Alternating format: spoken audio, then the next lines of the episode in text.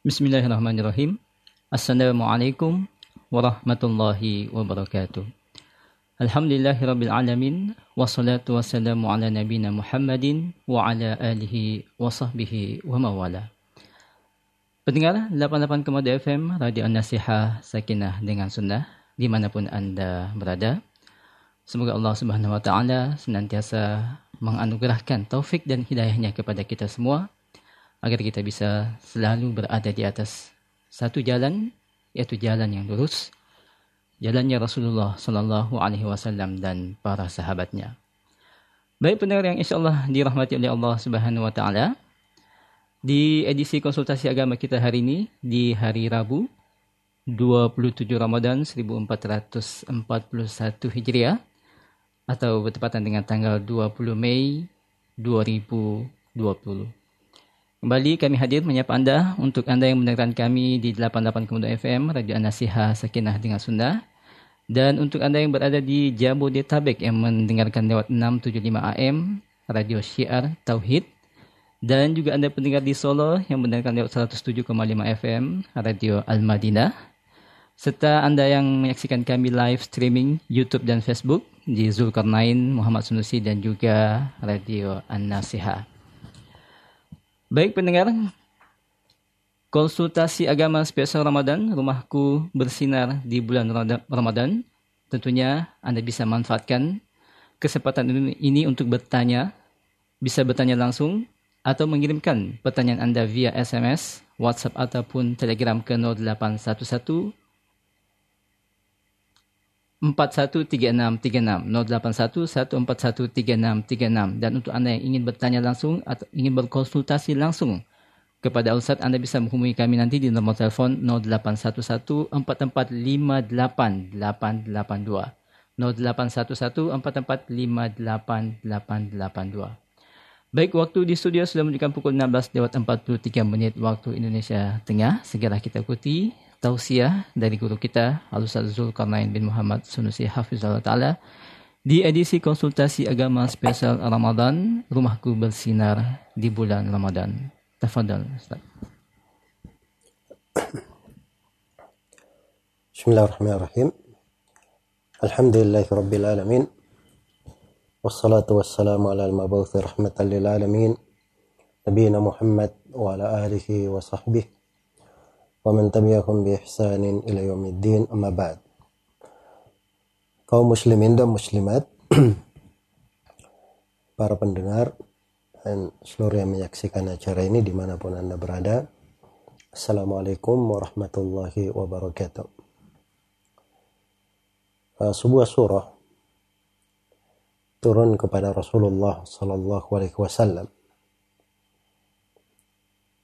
dan surah ini di dalam salah satu keterangan dari Ibnu Abbas radhiyallahu anhu dinyatakan sebagai surah yang paling terakhir turun kepada Nabi Shallallahu Alaihi Wasallam. Surahnya adalah surah Madaniyah menurut kesepakatan para ulama ahli tafsir. Mengandung tiga ayat. Yaitu surah An-Nasr. Dalamnya firman Allah Subhanahu wa taala, A'udzu billahi minasyaitonir rajim. Bismillahirrahmanirrahim. Idza jaa nasrullahi wal fath wa ra'aita an-nasa yadkhuluna fi dinillahi afwaja fasabbih bihamdi rabbika wastaghfir innahu kana tawwaba.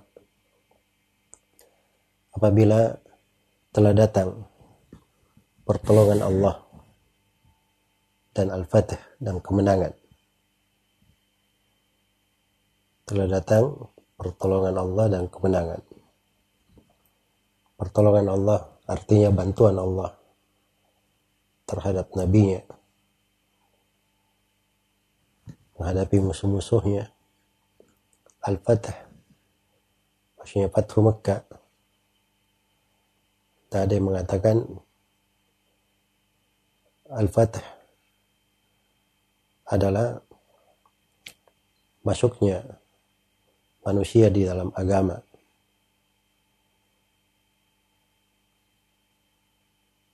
apabila telah datang al-fath wa ra'aitan nasa yadkhuluna fi dinillahi afwaja dan kamu sudah melihat manusia masuk ke dalam agama Allah afwaja berbondong-bondong ini sudah terjadi subhanallah. Di mana setelah Fathu Mekah maka masuk ke dalam Islam jumlah manusia yang sangat banyak sekali. Dari penduduk Mekah dan selainnya dari kabilah-kabilah Arab hingga datang pula orang-orang dari Yaman itu semuanya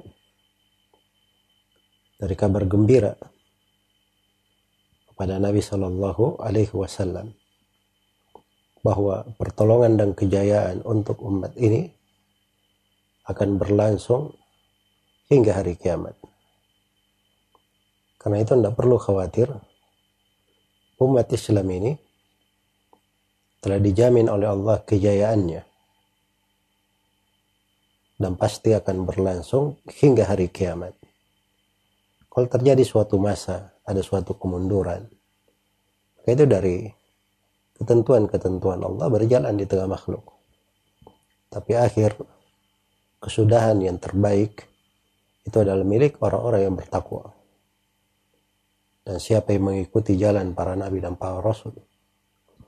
Walaqad sabaqat kalimatuna li ibadina al-mursalin innahum lahumul mansurun wa inna jundana lahumul ghalibun.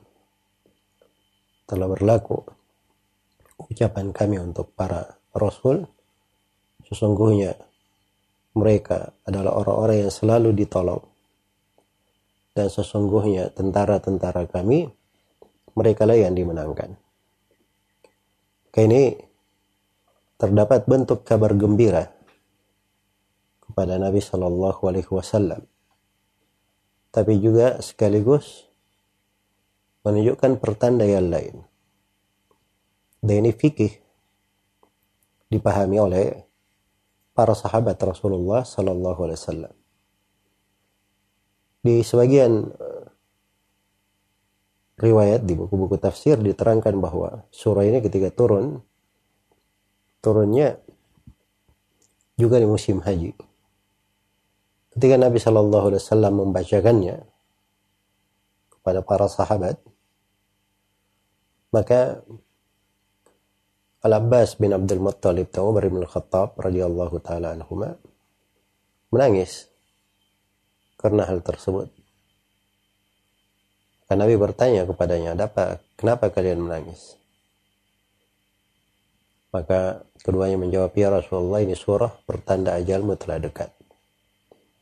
Maka Nabi Shallallahu Alaihi Wasallam berkata, "Kalian telah benar. Memang demikian." dan disebutkan oleh Al-Baghawi atau disebutkan oleh Ibn Al-Jauzi di Zadul Masir dari ucapan Qatadah bahwa setelah turunnya surah ini Nabi Shallallahu Alaihi Wasallam hidup setelahnya dua tahun. Ada yang mengatakan beberapa 60 hari atau dua bulan. Dan ini semuanya mana yang menunjukkan bahwa ini surah dari surah-surah yang terakhir turun kepada Rasulullah Sallallahu Alaihi Wasallam. Iya. Dan ini fikih juga dipahami oleh Ibnu Abbas radhiyallahu taala anhu.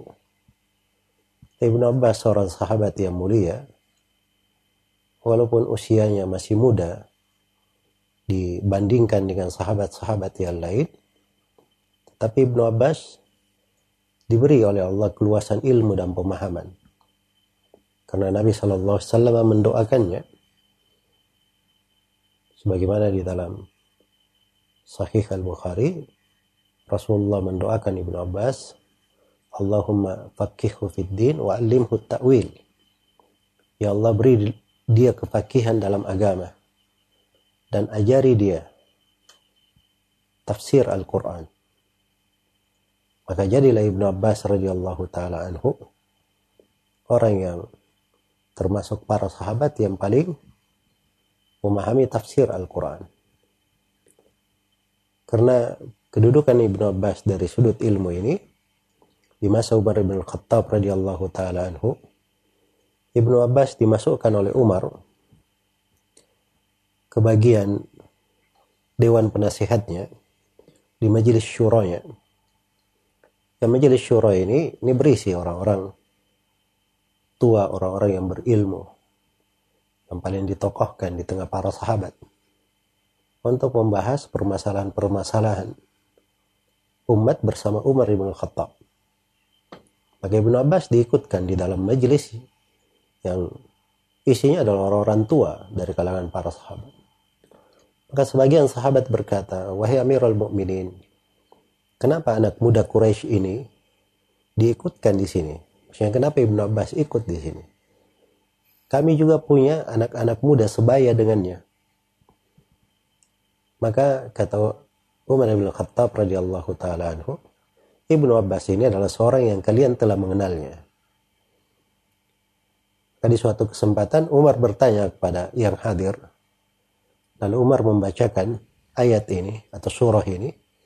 Idza jaa nasrullahi wal fath wa ra'aita an-nasa yadkhuluna fi dinillahi afwaja fasabbih bihamdi rabbika wastaghfirhu innahu kana tawwaba.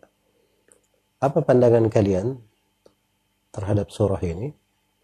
Maka kata mereka ini surah di dalamnya diberi kabar gembira kepada Nabi kemenangan akan datang dan diberi kabar gembira manusia akan masuk ke dalam Islam ini berbondong-bondong dan nabinya diperintah untuk bertasbih dan memperbanyak istighfar. Setelah mendengarkan jawaban mereka tersebut, Umar bin Khattab menoleh kepada Ibnu Abbas. Lalu apa pendapat engkau Ibnu Abbas? Kata Ibnu Abbas radhiyallahu taala anhu, ini surah pertanda bahwa ajal Nabi Shallallahu alaihi wasallam telah dekat. Maka kata Umar radhiyallahu taala anhu, saya juga tidak mengenal mana surah ini kecuali apa yang kamu ucapkan. Dan ini dari kedalaman pemahaman Ibnu Abbas radhiyallahu anhu terhadap ayat-ayat Al-Quran. Dan subhanallah dari tertib surah, dia diletakkan di akhir-akhir. Di akhir-akhir dari Al-Quran. Iya. Dan memang itu anjuran untuk memperhatikan hal yang terkait dengan akhir. Maka di akhir umurnya Nabi Shallallahu Alaihi Wasallam diturunkan surah ini kepada beliau dan disebutkan ajalnya sudah dekat. Ajal yang sudah dekat ini apa perintah Allah kepada Nabi-Nya? Nah, ini renungan lain yang patut kita perhatikan. Pada ayat yang ketiga, fasabbih bihamdi rabbik.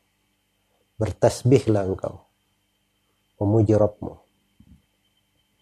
Tasbih itu luas maknanya tasbih memiliki makna yang luas. Kalau di penafsirannya juga ada yang menafsirkan pasabih artinya sholat lah. Perbanyak sholat. Itu datang dari penafsiran Ibnu Abbas. Karena itu disebutkan dari Nabi Shallallahu Alaihi Wasallam. Malah di akhir-akhir umurnya beliau lebih banyak lagi melakukan sholat sampai Aisyah radhiyallahu taala anha menyebutkan bahwa Nabi Shallallahu Alaihi Wasallam berdiri melakukan sholat malam hatta tatawarrama qadamah. Sampai kaki beliau itu bengkak sallallahu alaihi wasallam. Saking lamanya beliau berdiri dan sholat. Dan dimaklumi di hari yang Nabi Shallallahu Alaihi Wasallam meninggal beliau juga masih keluar sholat. Masih keluar sholat.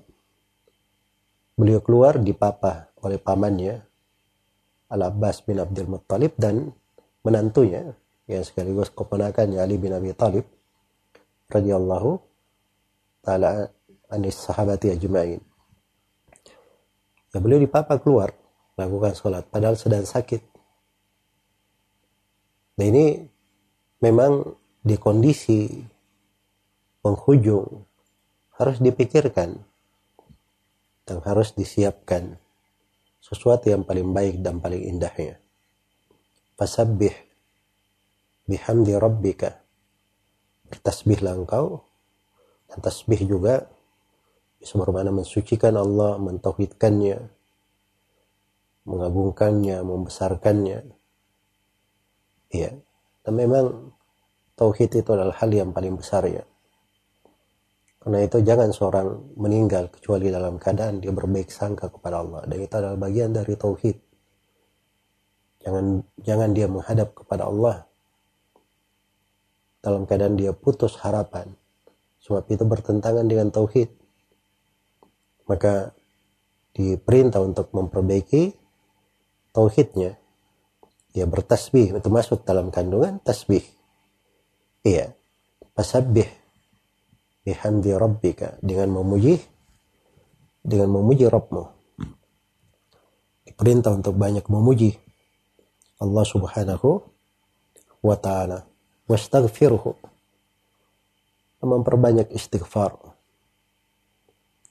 memperbanyak istighfar karena itu menjadi syariat di akhir amalan-amalan itu ditutup dengan istighfar iya kita di sholat lima waktu, selepas sholat lima waktu, kita ada syariat untuk beristighfar tiga kali. Astagfirullah, astagfirullah, astagfirullah. Setelah itu membaca Allahumma antas salam wa minkas salam. Tabarak tayyadal jalali wal ikram. Iya. Sebagaimana selesai haji juga seperti itu diperintah. Faidah qadaitum manasikakum fadkurullaha kadhikrikum aba'akum aw ashadda dhikra. Ada diperintah berzikir dan tergantung di dalamnya beristighfar kepada Allah Subhanahu wa taala. Di salat malam begitu selesai di akhir malam wabil asharihum yastaghfirun. Di waktu sahur mereka memperbanyak istighfar. Kayaknya ketika surah ini turun, disebutkan oleh Aisyah radhiyallahu taala anha dan datang dari sahabat yang lain menyebutkan bahwa Nabi Shallallahu alaihi wasallam menjadikan hal tersebut bacaannya di dalam ruku dan sujudnya. Karena itu beliau membaca subhanakallahumma rabbana wa bihamdik Allahumma kfirli. Itu disyariatkan dibaca pada sujud dan ruku. Subhanakallahumma maha suci engkau Ya Allah, wa bihamdik dan segala puji untukmu. Allahumma kfirli. Ya Allah ampunilah saya. Nah, ini dia terkandung di dalamnya bertasbih, memuji Allah, dan memohon istighfar. Dan itu adalah perintah di dalam ayat. Dan itu dibaca oleh Nabi Shallallahu Alaihi Wasallam pada ruku dan sujud. Sebagaimana beliau ajarkan doa-doa yang mengandung istighfar, permohonan ampunan di ruku maupun di sujud. Iya. Ini semuanya mana-mana harusnya terkandung untuk seorang hamba. Dan kalau dia selalu beristighfar, innahu kana tawwaba. Sungguhnya Allah itu selalu memberi taubat. Maha pemberi taubat, maha menerima taubat. Dan memberi jalan untuk hambanya yang ingin bertaubat. Maka ini surah turun kepada nabinya sallallahu alaihi wasallam di akhir hayat beliau agar beliau menambah dari amalan kebaikan dan beliau memperindah akhir dari kehidupannya dengan memperbanyak tasbih, memuji Allah, beristighfar. Nah, itulah yang dilakukan bagi siapa yang ingin meraih husnul khatimah. Sama dengan bulan Ramadan ini. Harusnya di hari-hari yang tersisa. Kita sudah berada di hari yang ke-27. Masih tersisa dua atau tiga hari lagi. Ramadan akan meninggalkan kita. Dan masih ada dua atau tiga hari lagi kesempatan untuk hal tersebut. Tidak ada yang tahu Ramadan ini apakah yang terakhir baginya atau Allah masih memberikan untuknya kehidupan ke Ramadan berikutnya. Tidak ada yang tahu tentang hal tersebut. Hanya saja kita berusaha memperindah dari akhir di bulan Ramadan ini. Karena itu ada syariat zakat fitri agar supaya ditutup dengan mengeluarkan zakat. Ada syariat bertakbir, mengagungkan dan membesarkan Allah di hari Id. Ada syariat sholat Id. Kemudian ada syariat setelah hanya enam hari puasa di bulan Syawal. Agar seorang itu menutup ibadahnya dengan hal yang paling baik dan yang paling indahnya. Karena itulah setiap dari kita ada kesempatan yang Allah berikan. Tapi di belakang kesempatan itu ada waktu yang sudah ditentukan, semuanya akan kembali kepada Allah. Siapa pun dia, dia akan kembali kepada Allah dan setiap dari kita harusnya telah mempersiapkan apa yang dia bawa bekalnya untuk menghadap kepada Allah Subhanahu wa taala. Yang terakhir dari rahasia surah ini, surah An-Nasr, datang setelahnya surah Al-Lahab. Tabbat yada abi lahabi wa tab ma aghna anhu maluhu wa ma kasab dan seterusnya satu surah celaan untuk Abu Lahab. Diberi kebalikan dari surah An-Nasr.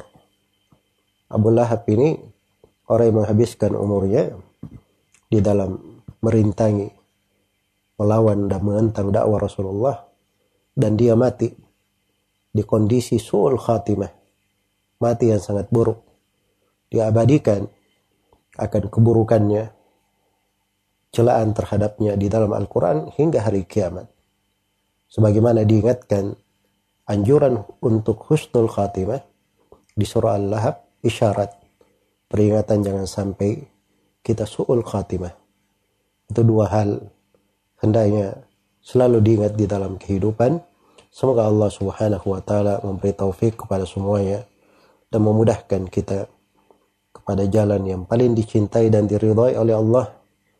Memudahkan untuk kita amalan-amalan yang salih, memberi untuk kita semua istiqamah agar supaya kita berakhir dari kehidupan dunia ini dengan hal yang paling dicintai oleh Allah Subhanahu wa taala dan semoga kita semua masuk ke dalam golongan orang-orang yang dikatakan di dalamnya terhadapnya ketika ruhnya keluar daripada jasadnya ya Tuhan nafsul mutmainnah irji'i ila rabbiki radiyatan mardiyah fadkhuli fi ibadi wadkhuli jannati wahai jiwa yang ridha yang diridhai kembalilah engkau kepada Rabbmu dalam keadaan Wahai jiwa yang tenang, kembalilah engkau kepada Rabbmu dalam keadaan diridhai. Masuklah engkau ke dalam golongan hamba-hambaku dan masuklah engkau ke dalam surgaku. Innahu waliyu dhalik wal qadiru alaih. Wallahu ta'ala alam. Wa sallallahu wasallam ala nabiyina Muhammad. Baik, pendengar 88 Kemudian FM Radio Nasiha Sakinah dengan Sunnah. Dan Anda yang mendengarkan kami di 675 AM Jabodetabek melewat lewat radio Siar Tauhid dan juga Anda yang mendengarkan lewat 107,5 FM Radio An Madinah Solo serta Anda yang menyaksikan kami via streaming YouTube dan Facebook Zulkarnain Muhammad Sunsi dan juga Radio An-Nasiha dan Anda juga mungkin mendengarkan lewat aplikasi yang sekarang bisa diunduh di App Store dan Play Store handphone Anda. Saatnya kita masuk ke sesi tanya jawab. Silahkan Anda yang ingin bertanya langsung, Anda bisa menghubungi kami di 0811 4458 Atau Anda bisa layankan pertanyaan Anda via SMS, WhatsApp ataupun Telegram ke 081 141 3636. 081 141 3636. Tafadhol Ustaz, mungkin bisa jawab lewat WhatsApp dulu. Kita menunggu penelpon. Baik, di sini ada yang bertanya ada tetangga yang miskin, muslimah yang suaminya seorang non muslim. Bolehkah kita memberi zakat harta kepada istrinya? Jawabannya sepanjang dia masih masuk ke dalam salah satu dari delapan golongan yang berhak menerima zakat harta, dan di sini sebut miskin ya, dan itu adalah salah satu golongan yang mustahik berhak menerima zakat harta, maka boleh diberi dari zakat harta itu. Sebagaimana tetangganya non muslim juga kalau dia adalah seorang yang diharapkan masuk Islam, diajak untuk masuk Islam dengan pemberian, maka tidak ada masalah diberi dari zakat. Semoga Allah memberi taufik kepada semuanya. Apa hukum suatu pesantren menjadi badan amil? Namun beras zakat tersebut digunakan untuk operasional pesantren tersebut atau diberikan kepada santri yang kurang mampu. Namun pemberiannya di bulan Syawal ketika santri kembali ke pesantren tersebut. Apa benar yang dilakukan oleh badan amil pesantren tersebut? Dan apakah teranggap menunaikan zakat bagi kaum mukminin yang membayar zakat lewat badang amil pesantren tersebut. Ini pertama badang amil ini sudah diterangkan bahwa amil zakat itu yang mengangkatnya itu adalah negara. Harus resmi dari negara. Jadi kalau umumnya di pondok pesantren itu bukan resmi, tapi mereka hanya menyebut badan khusus untuk zakat maksudnya membantu orang untuk menyalurkan. Sebab kalau dia dikatakan amil, amil itu kan ada konsekuensinya.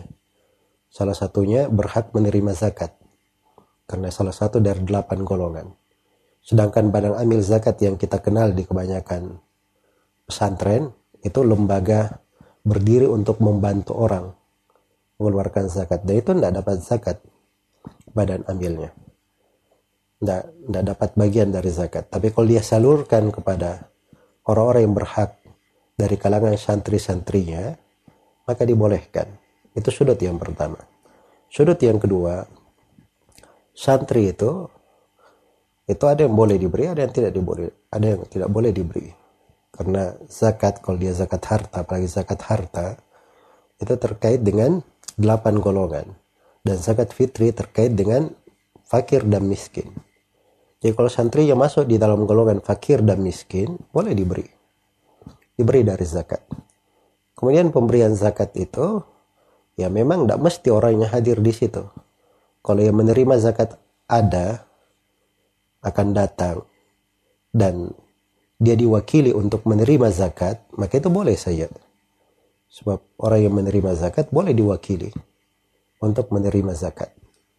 Selain daripada itu, pemberian yang diberikan untuk orang yang diberi zakat itu paling maksimal untuk keperluan hidupnya selama setahun. Jadi itu memang solusi untuk sebagian pondok pesantren yang menggratiskan santri-santrinya dari sudut makan, ya diambilkan dari santri yang tidak mampu, dari zakat fitri maupun yang lainnya, hal yang mencukupinya untuk setahun, hal yang untuk mencukupinya dalam setahun. Dan kadang di sini ada pertanyaan lebih detail daripada ini. Ya kadang di dalam uh, pelaksanaan operasionalnya di pesantren itu orang yang memasak dia tidak memasak untuk santri yang miskin saja, tapi dia masak untuk seluruh santri yang ada di dalamnya. Maka sering ada pertanyaan, santri-santri yang mampu ini boleh ikut makan atau tidak di situ? Jawabannya kalau boleh ikut makan, boleh saja dia ikut makan itu kasus seperti kejadian Barirah diberi diberi zakat. Begitu uh, Barirah menerima zakat tersebut dan makanannya dibuat, maka Nabi Shallallahu Alaihi Wasallam makan juga dari makanan Barirah. Maka Barirah berkata waktu itu ya Rasulullah ini zakat diberikan kepada saya, sedekah diberikan kepadaku.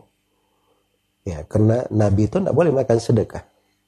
Maka kata Nabi Shallallahu Alaihi Wasallam, dia sedekah bagi Bariro dan bagi kami itu adalah hadiah. Maksudnya Bariro memberi hadiah kepadanya, kepada Nabi Shallallahu Alaihi Wasallam. Jadi itu sudut yang hendaknya diperhatikan dan ini juga harus dipahami dari kalangan masyarakat maupun yang lainnya bahwa ada ketentuan-ketentuan yang kadang uh, sangat membantu pondok pesantren di dalam hal tersebut sebab pondok pesantren itu tempat mendidik umat untuk menjadi orang-orang yang berilmu, para pengampu yang menguat di tengah yang menguatkan masyarakat. Dan mereka itu orang-orang yang menegakkan kebaikan di tengah masyarakat.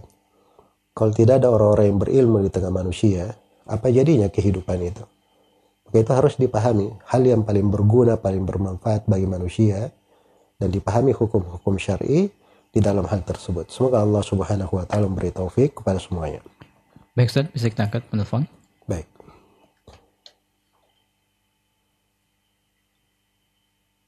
Halo. Waalaikumsalam warahmatullah. Dengan siapa di mana? Dengan Abu Husna di Balikpapan. Abu Husnadi di Balikpapan. Silakan Pak. Ya, mau bertanya Pak Ustaz mengenai pembayaran vidya. Apakah sah jika kita membayar vidya dengan cara memesan nasi kotak yang seharga yang biasa kita makan sehari-hari. Kemudian nasi kotaknya kita berikan ke anak yatim yang di panti asuhan eh, sebanyak hari puasa yang kita tinggalkan. Mungkin itu aja Pak Ustaz. Baik. Ya, Assalamualaikum. Waalaikumsalam. Jadi Pak Abu Husna di Balikpapan yang perlu dipastikan itu eh, pihak yang menerima. Anak-anak yatim itu tidak semuanya miskin ya. Jadi anak yatim diberi dari vidya itu bukan karena anak yatimnya, tapi karena dia adalah orang miskin, tidak mampu. Ya, kenapa saya katakan anak yatim tidak semuanya miskin? Ada anak yatim yang punya harta. Ditinggalkan oleh orang tuanya, dia punya harta. Tergolong orang kaya. Maka yang seperti ini tidak diberi. Karena itu kalau anak yatimnya masuk di dalam golongan miskin, tidak punya kemampuan, memang tidak ada yang menanggung biaya hidupnya, boleh diberi dari fidyah tersebut. Karena memang dalam Al-Quran disebutkan itu pembagiannya. Fafidyatun ta'amu masakin. Memberi fidyah, fidyahnya adalah memberi makan orang-orang miskin. Dan makanannya boleh dengan nasi kotak yang disebutkan tadi, tapi diperhatikan kadarnya itu, seluruh makanan yang diberi, itu jumlahnya sebaiknya jangan kurang dari dua kali telapak tangan. Dua kali, dua telapak tangan kita. Ya, kita ukur satu, dua telapak tangan, kita ambil ciduk dua kali, itu ukurannya. Sebaiknya di di apa namanya di ukuran itu agar keluar dari silam pendapat dan itu lebih sempurna di dalam memberikannya kepada orang-orang yang uh, berhak untuk diberikan. Semoga Allah memberikan taufik dan kemudahan untuk semuanya. Kita angkat satu lagi Ustaz. Baik. Halo. Halo. Assalamualaikum. Waalaikumsalam warahmatullahi Baik, dengan siapa di mana? Dengan Ahmad di Makassar, Ustaz. Dengan Pak Ahmad ya. Silakan Pak Ahmad. Ya, ini Ustaz mau bertanya soal warisan, Ustaz. Eh, kemarin itu dengar, dengar ceramah salah satu Ustaz. Katanya harta warisan itu kena juga keponakan. Nah, yang saya mau tanyakan ini seperti apa yang sesuai, sesuai dengan syariah, Ustaz. Jadi, eh, orang tua meninggalkan warisan, ibu masih hidup ini, bapak meninggalkan. Ibu masih hidup sama anak-anak. Ibu masih hidup, Terus yang kedua, iya, terus anak-anaknya masih ada semua. iya, anak-anaknya masih ada sama ibu Ustaz masih ada. Ya kalau anak-anaknya Jadi- masih ada, keponakan tidak dapat apa-apa. Oh begitu Ustaz. Baik. Baik. Terus yang kedua Ustaz, tentang ini Ustaz. Apakah eh, cukup dengan tidak ada denda dengan kita itu sudah tidak dikatakan riba dalam KPR syariah? Itu aja Ustaz. Baik. Jazakallah. Tidak ada denda dan apa tadi? KPR. Iya. Ya kalau ada yang menawarkan misalnya untuk KPR tidak ada denda dan Maksudnya Riba. mungkin Tidak kalau denda dan dia bisa riba. menghindari adanya denda, Iya. Apakah tidak masuk riba? tergantung sistem ini eh, kalau KPR misalnya dia beri cicilan dia jual rumah secara beransur menjual rumah secara beransur itu boleh saja. Boleh saja. Ya yang penting transaksinya itu antara dua belah pihak secara langsung. Tapi kalau transaksinya dia menghadirkan pihak ketiga nah ini harus terpenuhi syarat yang lain lagi pihak ketiga ini jadi itu harus dibedakan ya ada dua kondisi dalam KPR itu. Ya, sekarang ada orang yang developer punya rumah, saya mau beli rumah saya langsung datang ke pemiliknya. Saya langsung cicil dari dia. Ini dua belah pihak. Ada bentuk lain saya datang ke developernya, saya tanya harganya berapa, developernya cuma terima cash saja. Maka saya datang kepada pihak ketiga, minta tolong agar supaya rumah itu dibelikan untuk saya dan saya cicil kepada dia. Ini dua hukum berbeda. Jadi kalau kasus yang pertama, kasus yang pertama itu dibolehkan. Yang penting, yang penting di dalam uh, pembayarannya ketika dia mengansur apabila ada keterlambatan maka tidak boleh dikenakan denda di dalam hal tersebut karena denda yang dipungut ketika ada keterlambatan apa pun namanya itu bagian dari riba itu adalah hal yang tidak diperbolehkan kalau bentuknya bentuk yang kedua dia membeli dengan pihak yang ketiga maka itu disyaratkan beberapa syarat syarat yang pertama pihak pemodal ini dia harus beli dulu rumah itu. Dia harus beli. Baru melakukan transaksi dengan si pemesan. Sebab kalau dia melakukan transaksi antara si pemesan dan si pemodal melakukan transaksi sebelum membeli itu artinya dia menjual barang yang belum dia miliki. Kemudian syarat yang kedua disyaratkan apabila terjadi kerugian, terjadi kerusakan atau risiko di dalamnya itu ditanggung oleh pihak pemodal. Sekarang pemodal dia beli dari developer. Dia mau penuhi syarat pertama. Dia sudah beli rumah itu. Nah, berarti sudah benar untuk transaksi. Saya besok mau ke sana transaksi. Allah masyafa'al, malamnya rumahnya terbakar. Maka yang menanggung kerugian itu adalah si pihak si pemodal, bukan saya yang menanggungnya. Karena belum masuk, belum ada urusan dengan saya. Itu baru urusan kepada si uh, pemodal. Itu harus dia tanggung risiko itu syarat yang kedua. Dan syarat yang ketiga, kalau pemesan batal untuk transaksi maka tidak boleh dipaksa. Jadi si pemodal dia sudah beli rumah. Telepon ke saya, rumahnya saya sudah beli. Ayo kita akad. Saya bilang, oh kayaknya saya ada perubahan nih. Ini kasus corona, keuangan saya menurun. Saya nggak bisa kayaknya beli sekarang ini. Maka dia nggak boleh paksa saya di dalam hal tersebut. Nah, itu baru benar transaksi jual beli. Sebab kalau tidak seperti itu artinya dia hanya menggunakan keperluan saya untuk mencari untung.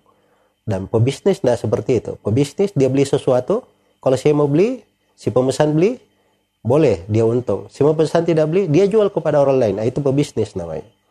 Kemudian syarat yang keempat, kalau terdapat uh, sama dengan yang pertama, kalau ada keterlambatan dalam membayar, dia tidak boleh mengendangkan denda di dalam hal tersebut. Itu dua rincian. Semoga Allah memberi taufik kepada semuanya.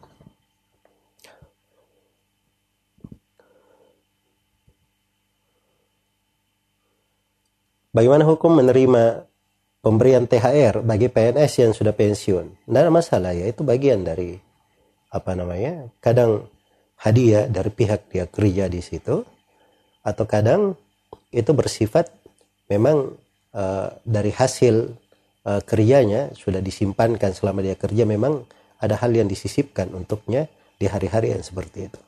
Maka itu tidak ada masalah insyaallah taala. Ya wallahu taala.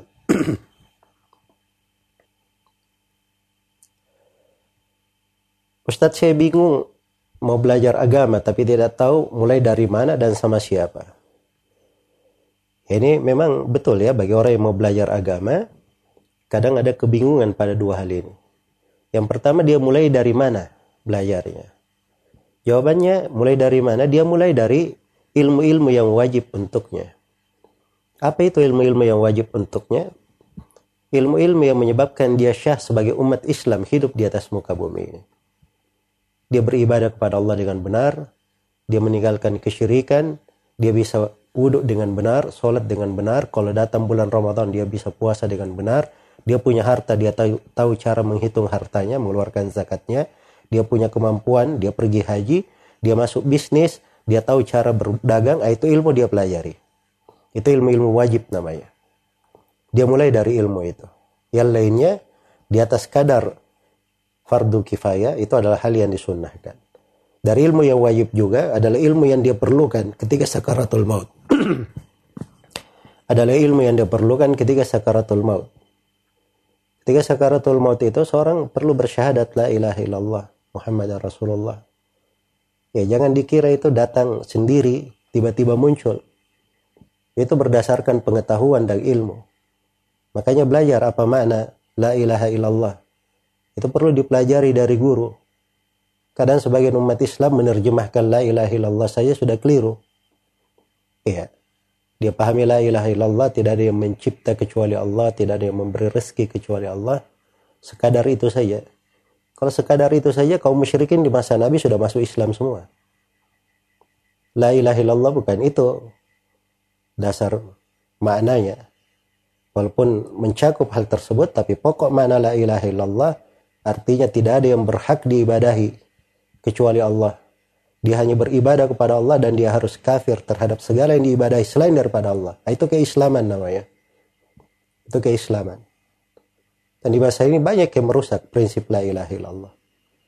Iya, semua agama benar. Ya, pluralisme, macam-macam penamanya di masa sekarang. Karena itu perlu dia belajar. Itu dia perlukan di sakaratul maut. Dari ilmu yang wajib, ilmu yang perlu dia pelajari supaya bisa menjawab pertanyaan malaikat di alam kubur. Nah, tiga pertanyaan. Siapa Rob yang diibadahi? Apa agamamu? Dan apa siapa nabi yang diutus kepadamu. Nah, itu ada ilmunya. Iya. Ada ilmunya. Saya ada pelajaran seputar itu menjawab tiga pertanyaan malaikat di alam kubur. Di, bisa dilihat di situs saya silsilah pelajaran tentang hal tersebut. Ya. Itu memang ilmu mesti untuk dipelajari. Nah, sekadar lebih daripada itu itu adalah hal-hal yang disunahkan. Kepada siapa dia belajar? Dia belajar kepada guru yang memenuhi tiga syarat. Syarat yang pertama, guru ini bersih akidahnya. Akidahnya lurus. Tidak ada penyimpangan dalam akidah. Keyakinan Islam itu itu wahyu.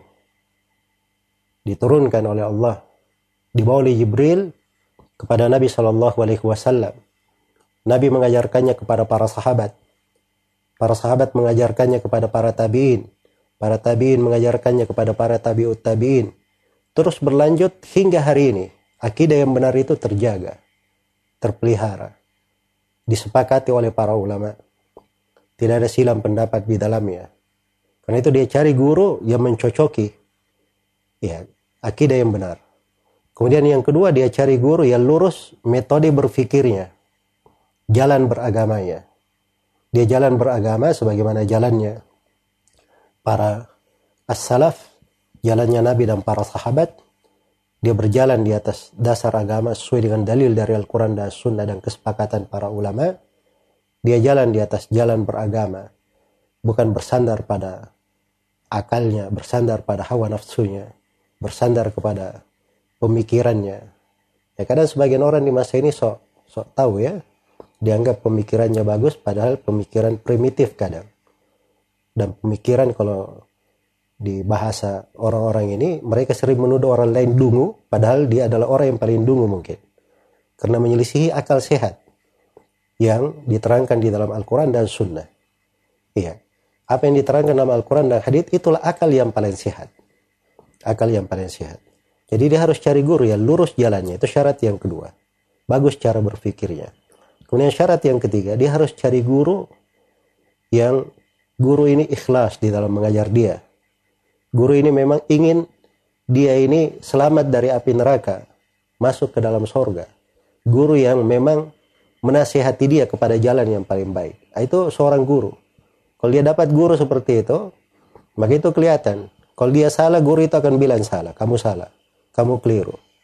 Tidak ada abu-abu di dalam hal tersebut. Dia tidak cari ridho kamu di dalam hal itu. Mau senang mau tidak senang, guru akan terangkan. Kamu keliru di dalam hal tersebut. Sebab itu jalan agama, nasihat untuknya. Maka carilah guru-guru yang memiliki tiga ketentuan. Kalau sudah terpenuhi tiga ini, sisa bidang ilmu yang dia pelajari. Nah, guru itu disyaratkan harus menguasai bidang ilmu yang dia ajarkan. Bidang ilmu yang diajarkan. Semoga Allah subhanahu wa ta'ala memberi taufik kepada semuanya wallahu taala alam. Baik pendengar, 25 menit sudah berlalu dari kita dari pukul 5. Anda masih memiliki kesempatan untuk bertanya langsung, hubungi kami di 0811-4458882 atau kirimkan pertanyaan Anda via WhatsApp di 0811413636. Kita angkat satu penelpon, Ustaz.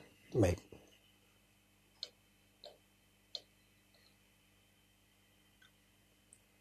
Halo. Ya, halo. Ya, dengan siapa di mana? Uh, dengan hamba Allah di Makassar. Ya, silahkan pertanyaan Pak. Ya, apa Ustaz mau bertanya? Kami punya perusahaan dan saat ini kondisi keuangan sedang sulit karena dampak pandemi saat ini. Sehingga kami pun ada hutang untuk menggaji pekerja dan membayar supplier. Apakah dengan kondisi seperti ini dibenarkan untuk mendahulukan bersedekah dibanding membayar hutang? Atau baiknya seperti apa Ustaz? Barakallahu fikum Ustaz. Baik, itu saja. Ya. Baik, jadi kalau uh, yang mana didahulukan membayar hutang atau bersedekah, itu kembali kepada diri penanya sendiri. Kalau hutangnya mendesak untuk dibayar, itu yang didahulukan terkait dengan hak orang, ditanggung jawabnya. Tapi kalau misalnya tidak mendesak dan dia ada kelapangan, dia ingin bersedekah, maka itu adalah hal yang baik. Apalagi di masa uh, seperti sekarang ini, banyak orang yang kesulitan, ya perlu ada rahmat-rahmat dari hati orang-orang yang baik. Kemudian membagi kebaikan yang dia miliki kepada orang lain mungkin dari hal tersebut itu sebab-sebab kemudahan untuknya. Dan sebab dia dirahmati oleh Allah diangkat dari uh, kesulitan dan musibah yang menimpanya serta dilapangkan pada usaha dan rezekinya semoga Allah Subhanahu wa taala memberi kemudahan kepada semuanya wallahu taala alam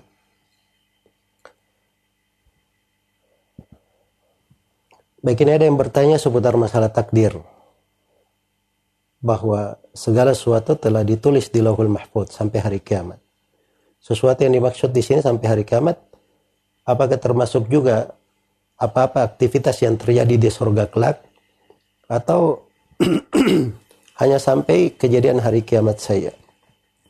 Mohon jawabannya Ustaz karena sering muncul was-was mengenai perkara ini. Ini penanya dari Bandung ya. Ya sebenarnya was-was ini muncul karena dia bertanya kepada hal-hal yang tidak penting seperti ini. Ini pertanyaan tidak penting. Tunggu aja kalau sudah sampai di akhirat nanti dilihat. Di sana kayak bagaimana. Yang paling penting sekarang itu seorang beramal. Dia jalankan syariat. Dan dia kerjakan apa yang diperintah, dia tinggalkan apa yang dilarang. Itu yang penting baginya. Dia pikir hal-hal yang seperti ini. Ini kadang bisa menjatuhkan dirinya kepada apa yang disebut di sini sebagai was-was. Karena itu jangan buka pintu di dalam hal yang seperti ini. Ada sebagian masalah-masalah di bidang ilmu, walaupun ada rinciannya, tapi itu oleh sebagian ulama tidak cocok diajarkan kepada sebagian penuntut ilmu yang belum pantas untuk mengetahui hal-hal yang seperti itu. Ya kalau masalah ini sendiri sebenarnya ada hadis dari Nabi Shallallahu Alaihi Wasallam ketika uh, haditsnya diriwayatkan oleh Imam Ahmad dalam musnadnya dari Ubadah bin Samit radhiyallahu taala anhu. Ketika Allah Subhanahu wa taala menciptakan pena maka Allah berfirman kepadanya uktub tulislah. Iya di sebagian riwayat uktub ma huwa kain ila kiamat tulis apa yang akan terjadi sampai hari kiamat maka Dikatakan fajara bima huwa kain ila qiyamah. Maka pena ini pun berjalan menulis segala takdir dan ketentuan yang berjalan hingga hari kiamat. Ayat yang diberitahukan di dalam hadis. Kita imani seperti itu, tidak usah nyari-nyari yang lain lagi. Semoga Allah Subhanahu wa taala memberi taufik kepada semuanya. Apakah boleh kunut dibaca sebelum ruku? Karena saya pernah mendapati imam membaca kunut dan doa khatam Quran sebelum ruku. Kalau doa khatam Quran lain ya, doa khatam Quran memang iya dibaca ketika khatam Quran. Jadi pas masih berdiri, begitu dia sudah selesai di dalam sholatnya selama Ramadan, khatam Quran, maka pada saat masih berdiri dia di akhir uh, surah yang dia baca, yaitu surah Qul ya Nas, ya dia baca di situ, uh, selesai dia selesaikan surah tersebut, kalau bi rabbin nas, malikin nas dan seterusnya sudah selesai, nah, baru dia membaca khatam Al-Quran sebelum dia ruku. Tapi kalau pertanyaannya tentang kunut, nah, kunut lain lagi pembahasannya. Kunut itu ada kaitannya dengan khatam Quran. Nah, kunut memang ada dua pendapat di kalangan as-salaf dan dua amalan dari kalangan as-salaf dalam hal tersebut. Boleh sebelum ruku dan boleh setelah ruku. Ya, cuman sebelum ruku ini mungkin agak aneh-aneh ya kalau kita di Indonesia sebab jarang dilihat. Ya, karena itu saya sendiri kalau di sholat di mengimami orang biasanya saya kunutnya setelah setelah ruku di umumnya manusia yang dilakukan. Tapi kalau sholat sendiri di rumah ya atau bersama keluarga boleh saja dilakukan sebelumnya sebab itu bagian dari hal yang ada di dalam sunnah Nabi Shallallahu Alaihi Wasallam. Semoga Allah memberi taufik kepada semuanya.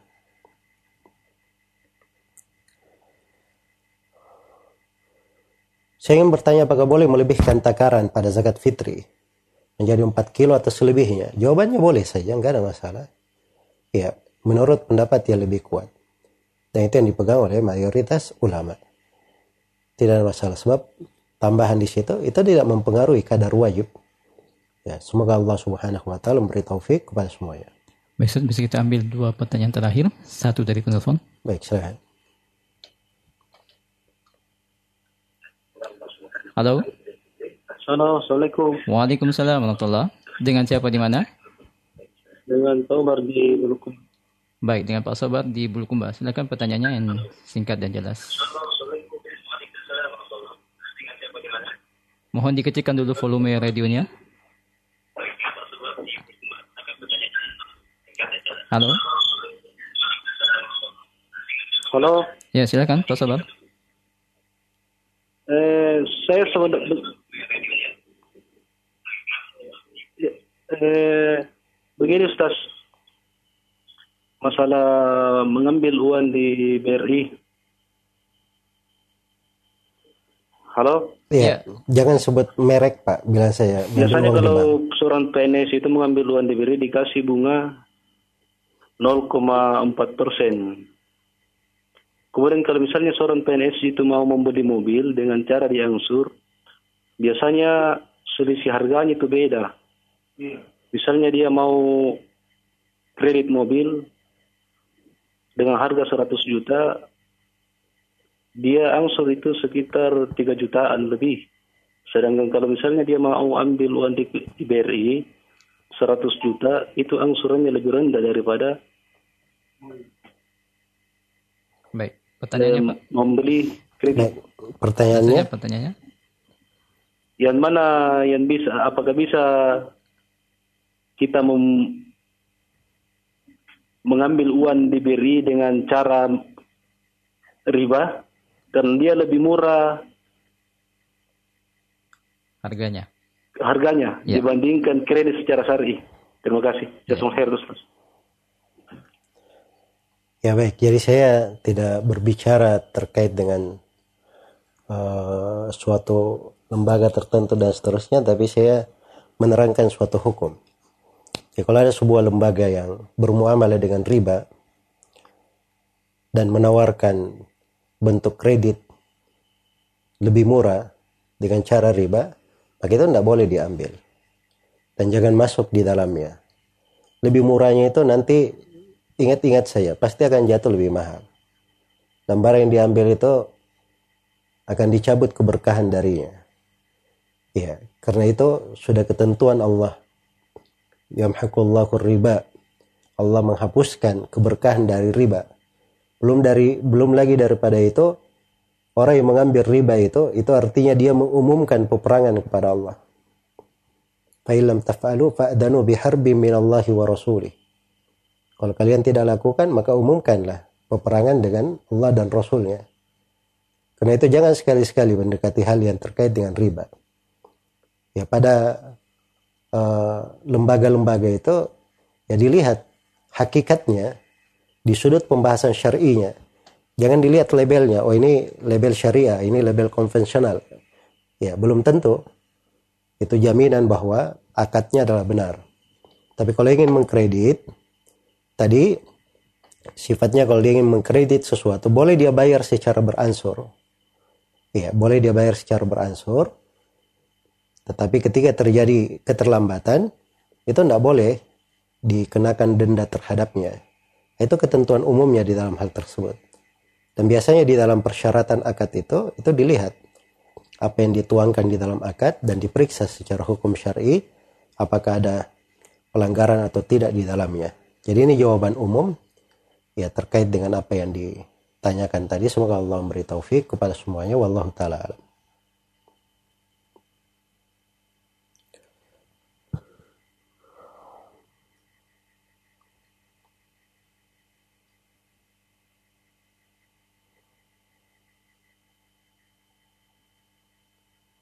Apa hukum menggunakan fresh care saat berpuasa? Apakah flu hidung suka tersumbat atau sulit bernapas?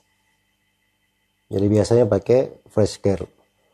Jawabannya nggak ada masalah ya. Jadi kalau sepanjang dia hanya menghirup saja, tidak bukan suatu apa namanya, bukan suatu cairan atau makanan yang masuk ke tenggorokan, itu nggak ada masalah. Dan itu tidak membatalkan puasa. Kemudian pertanyaan yang terakhir,